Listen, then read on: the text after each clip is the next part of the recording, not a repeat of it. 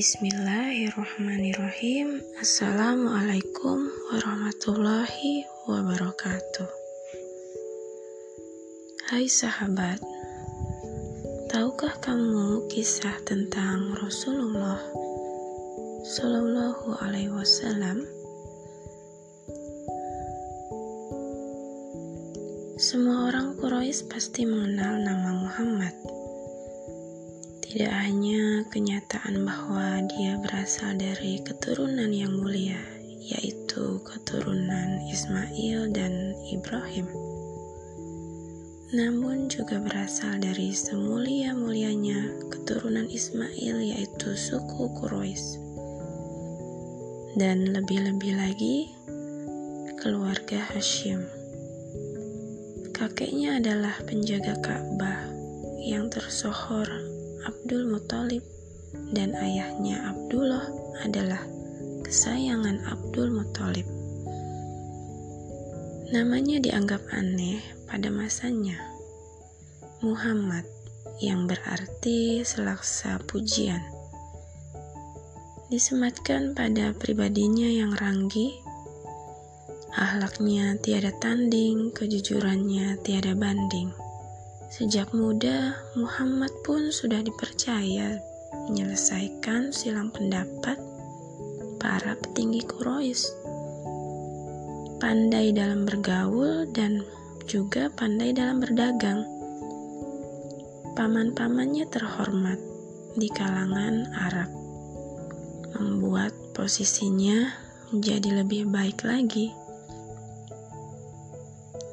Pikirannya pun cemerlang dan tutur katanya santun. Bahkan mencari celah dirinya saja orang sulit, apalagi mendapati ia berbuat kesalahan. Itu perkara yang jauh lebih sulit, bahkan mendekati mustahil. Tidak ada alasan sama sekali bagi orang Arab untuk membenci Muhammad. Bahkan yang mereka dapati pada diri Muhammad adalah justru sebaliknya. Terhias pada dirinya karakter-karakter idaman yang membuat semua orang Arab menyukainya.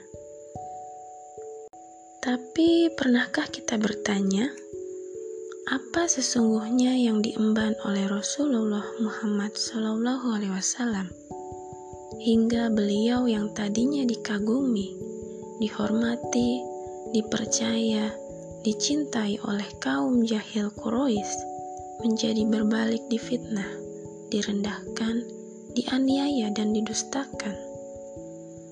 Padahal semua orang Quraisy mengetahui kemuliaan nasabnya, menyaksikan keagungan akhlaknya, mengakui bahwa Muhammad adalah Al-Amin, mempercayakan penyelesaian masalah dan urusan kepada dirinya. Apa sih yang membuat Quraisy berubah sedemikian rupa? Ya, ya, betul sekali.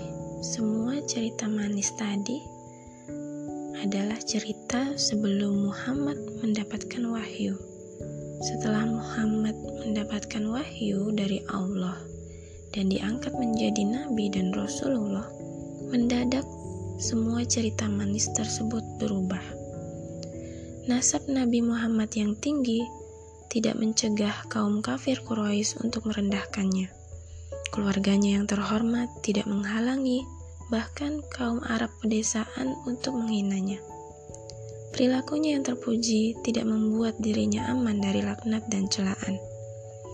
Pun akhlaknya nan lembut malah dibalas dengan hantaman fisik dan kekasaran dari kaum Quraisy.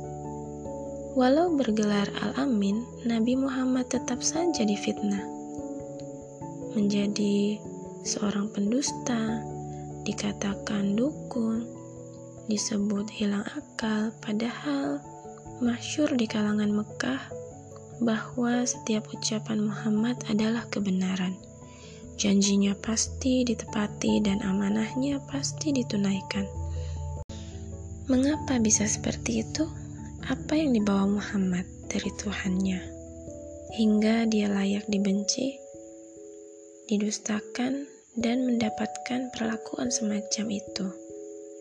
Apakah yang membuat kaum kafir Quraisy yang dahulunya menyanjung berubah menjadi musuh yang paling kuat kebenciannya? Mari sejenak kita berlogika dengan pengandaian. Seandainya Rasulullah Muhammad Shallallahu Alaihi Wasallam datang kepada kaum Arab untuk mengajarkan bahasa Arab saja, apakah ada yang merasa terganggu dengan dakwah Rasulullah?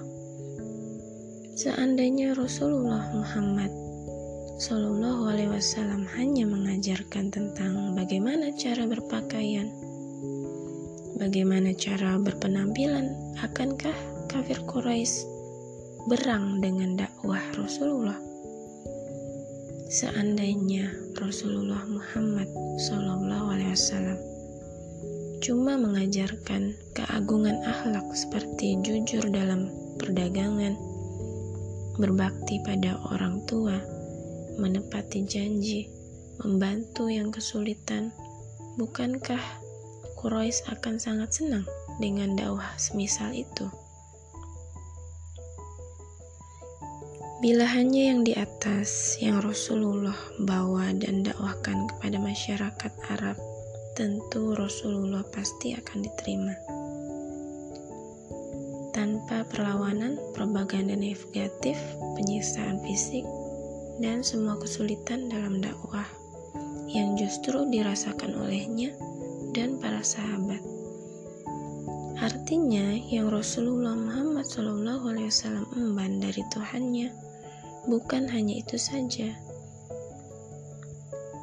Apa yang Rasulullah Muhammad shallallahu alaihi wasallam bawa? Ya, ya itu Islam.